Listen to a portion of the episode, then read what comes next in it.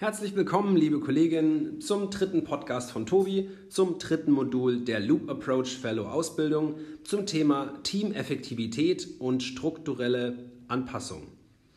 Wir befinden uns hiermit im ersten Vertiefungsmodul der Ausbildung und es stellt für mich auch ein zentrales Herzstück des gesamten Frameworks dar, basiert sehr stark auf Holocracy. Ähm, bevor ich kurz zur Agenda komme, äh, möchte ich jetzt schon mal anmerken, dass ich die 10 Minuten dieses Mal nicht halten werde können, sondern 15 Minuten wahrscheinlich brauche. Wir beginnen einmal das spannungsbasierte Arbeiten einzuführen anhand des Four Spaces Modells, reden dann über das erste große Meetingsformat, das sogenannte Sync Meeting, kommen dann zum Governance Meeting und enden wie gewohnt mit einer kleinen Vorstellung eines Tools und der Überleitung zu Zero. Beginnen möchte ich mit einer kurzen Einführung zum spannungsbasierten Arbeiten. Spannungen sind in dem Framework der Treibstoff jeder Organisation. Spannungen können jeder Impuls, der zu einer Veränderung führen soll, sein. Das bedeutet, es sind Ideen, Wünsche, Bedarfe, Probleme, Konflikte, Optimierungen, Anregungspotenzial, ein ganz breites Feld.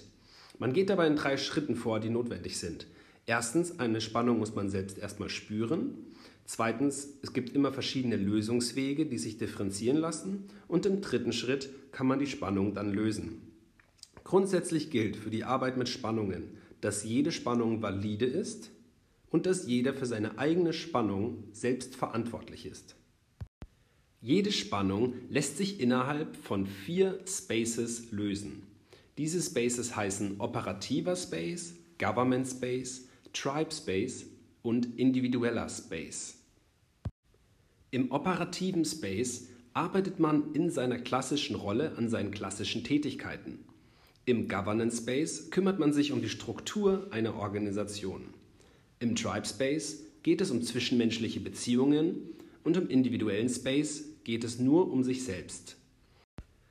Die ersten beiden Spaces lassen sich unter Relational zusammenfassen und beziehen sich auf Rollen und Struktur bei der täglichen Arbeit.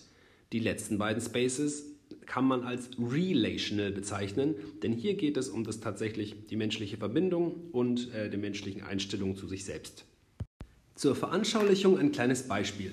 Wenn mich zum Beispiel nervt, dass abends noch die Kaffeemaschine im Büro an ist, dann habe ich eine Spannung. Wenn ich diese im operativen Space lösen möchte, könnte ich zum Beispiel eine E-Mail an Nina schicken, die in dieser Woche Küchendienst hat, und sie bitten, die Kaffeemaschine abends auszumachen. Im Governance Space würde ich mich um die Rolle des Küchendienstes kümmern und würde zum Beispiel bei A und O be äh, beantragen, dass hier die Verantwortlichkeiten besser geklärt werden. Im Tribe Space würde ich zum Beispiel während der Mittagspause unter Kollegen erwähnen, dass es mich nervt, wenn ich abends nach einem langen Tag noch die Kaffeemaschine machen soll, obwohl es nicht meine Verantwortung ist.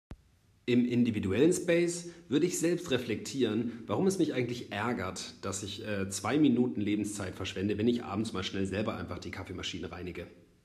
Spannungen können also grundsätzlich auf allen diesen Ebenen gelöst werden, aber je nach Spannung gibt es natürlich unterschiedliche Ebenen, die dafür besser geeignet sind. Um das tägliche Arbeiten in den verschiedenen Rollen zu synchronisieren, möchte ich nun das Sync-Meeting vorstellen. Dieses ist ganz klar im operativen Space, denn hier geht es um das Arbeiten in der Organisation.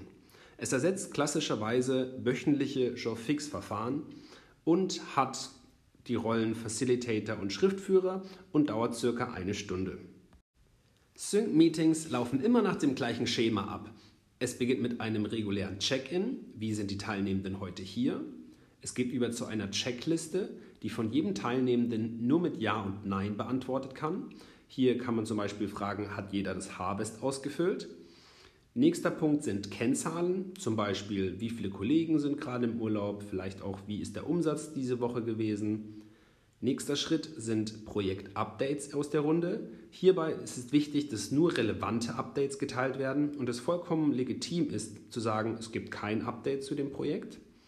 Und nun geht man sogar schon auf die offene Agenda über, bei der im Meeting bis zum Ende nur noch Spannungen abgearbeitet werden. Vor und während des Meetings ist jedes Meetingmitglied angehalten, die eigenen Spannungen kurz festzuhalten, zum Beispiel auf einem Post-it und mit dem eigenen Namen versehen, auf den Spannungsspeicher zu kleben. Der Facilitator nimmt jetzt nun eine Spannung nach der anderen aus dem Spannungsspeicher, wendet sich dem Spannungsinhaber zu und fragt, was brauchst du? Der Spannungsinhaber hat jetzt fünf Antwortmöglichkeiten. Er kann sagen, ich möchte eine Information teilen, ich möchte eine Information erhalten, ich möchte eine Aufgabe anfordern, ich möchte ein neues Projekt anfordern oder ich möchte die Rollen und Regeln von unserem Kreis, von unserem Team verändern. Die ersten vier Spannungen werden direkt im Sync-Meeting bearbeitet, zum Beispiel mit Hilfe von anderen Meeting-Teilnehmern. Die fünfte Spannung, Rollen und Regeln, wird auf die Seite genommen und für das Governance-Meeting gespeichert. Das hat zur Folge, dass im Sync-Meeting tatsächlich nur Spannungen aus dem operativen Space bearbeitet werden und alles andere auf einen anderen Termin verlegt wird. Sobald der Spannungsinhaber eine Information bekommen hat oder sein Anliegen irgendwo geteilt hat, fragt der Facilitator, hast du bekommen, was du brauchst? und beendet damit die Spannung und geht direkt zur nächsten Spannung über. Bei jedem Sync-Meeting ist es das Ziel, bis zum vorgegebenen Ende alle Spannungen aus dem Spannungsspeicher bearbeitet zu haben und keine mit in das nächste Meeting zu nehmen. Somit entsteht sehr wenig Raum für Diskussionen, denn man, bevor man die Spannungen bearbeitet, teilt man die Anzahl der vorhandenen Spannungen durch die Zeit, die noch verblieben ist.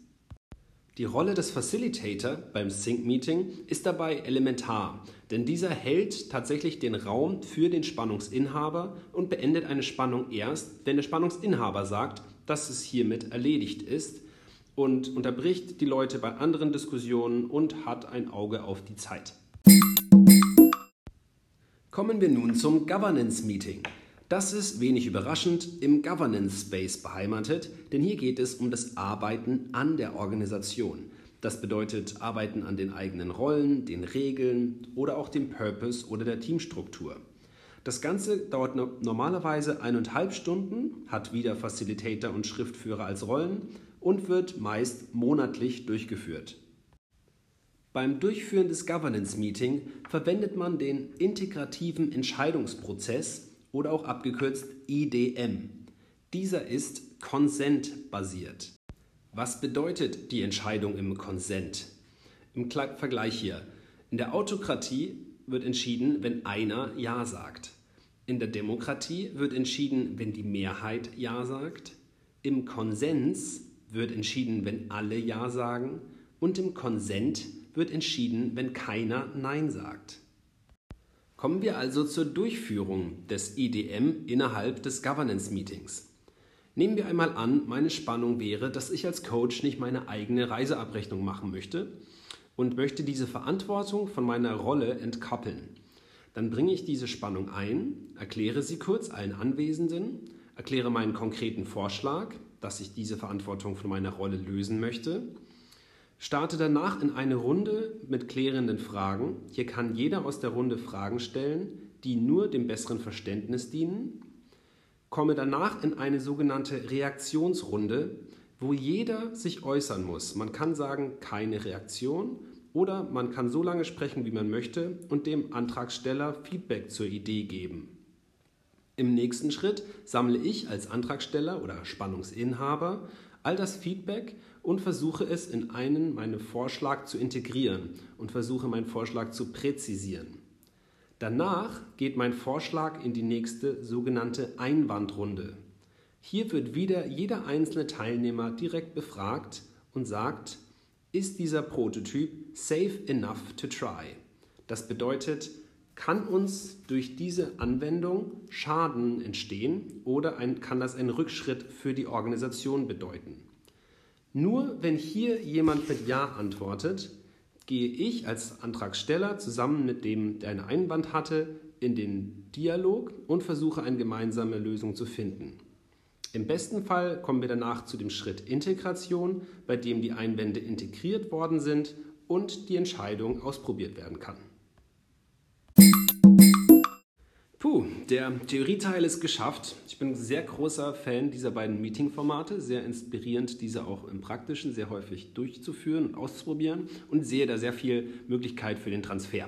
Zum Abschluss möchte ich jetzt aber noch auf ein ganz kurzes praktisches Tool eingehen und dann noch Transfer zu Zero herstellen. Ein super einfaches Tool, das ich mit euch teilen möchte, ist das Vorstellen im Bingo-Format. Ihr kennt sicher die Situation, ihr kriegt zum Beispiel Feedback zu dem Workshop und fünf Teilnehmende haben geschrieben, gutes Mittagessen. Beim Vorstellen im Bingo-Format stellt der erste Teilnehmende sein Post-it mit gutes Mittagessen hin und alle anderen, die im Kreis drumherum stehen, sagen Bingo und kleben ihr gutes Mittagessen zur gleichen Zeit da an. Wer einmal Bingo gesagt hat, steht danach selber vorne und kann die nächsten Post-its vorstellen, bis jemand andere sagt, hey Bingo, das habe ich auch, dann können wir das vorstellen. Das spart tatsächlich immens Zeit und weniger Redundanzen beim Vorstellen von Ergebnissen, sehr zu empfehlen. Drei kleine Punkte möchte ich zum Abschluss ansprechen, die ich in Verbindung sehe zwischen Zero und dem Modul 3 Teameffektivität. Zum ersten möchte ich natürlich sehr, sehr gerne das Sync-Meeting im OD Fix einmal ausprobieren und mit euch teilen. Im zweiten Punkt möchte ich kurz darauf eingehen, ist denn der Umgang mit Lead-Hierarchien, wie wir sie bei uns eingeführt haben, eigentlich widersprüchlich mit dem selbstorganisierten Verfahren bei Holocracy? Hier möchte ich ganz klar sagen, dass es eigentlich gar nicht so sehr widerspricht, denn eine Lead-Rolle hat de facto auch nur andere Verantwortlichkeiten, kann aber sonst sehr ähnlich behandelt werden. Man kann dann sagen, diese Spannung wird von dieser Lead-Rolle beantwortet, die hat die Autorität und diese entscheidet das und dann geht es weiter. Der letzte Punkt ist ein kleiner Nerd-Design-Prozess-Punkt, denn wenn ihr euch an den integralen Entscheidungsprozess erinnert, dann ist dieser eigentlich aufgebaut wie ein Designprozess. Man kommt mit einem Prototypen, man stellt diesen vor, man sammelt Feedback in der ersten Runde, iteriert den Vorschlag und stellt ihn dann zur Abstimmung, bei der dann das Konsentverfahren teil wird. Und danach hat man einen Prototypen, der safe enough to try ist und nach einem Monat wieder im Governance Meeting iteriert werden kann. That's it for today, meine Lieben. Vielen Dank fürs Zuhören, freue mich auf euer Feedback und liebe Grüße noch an meinen Fan Anna. Haha, ciao.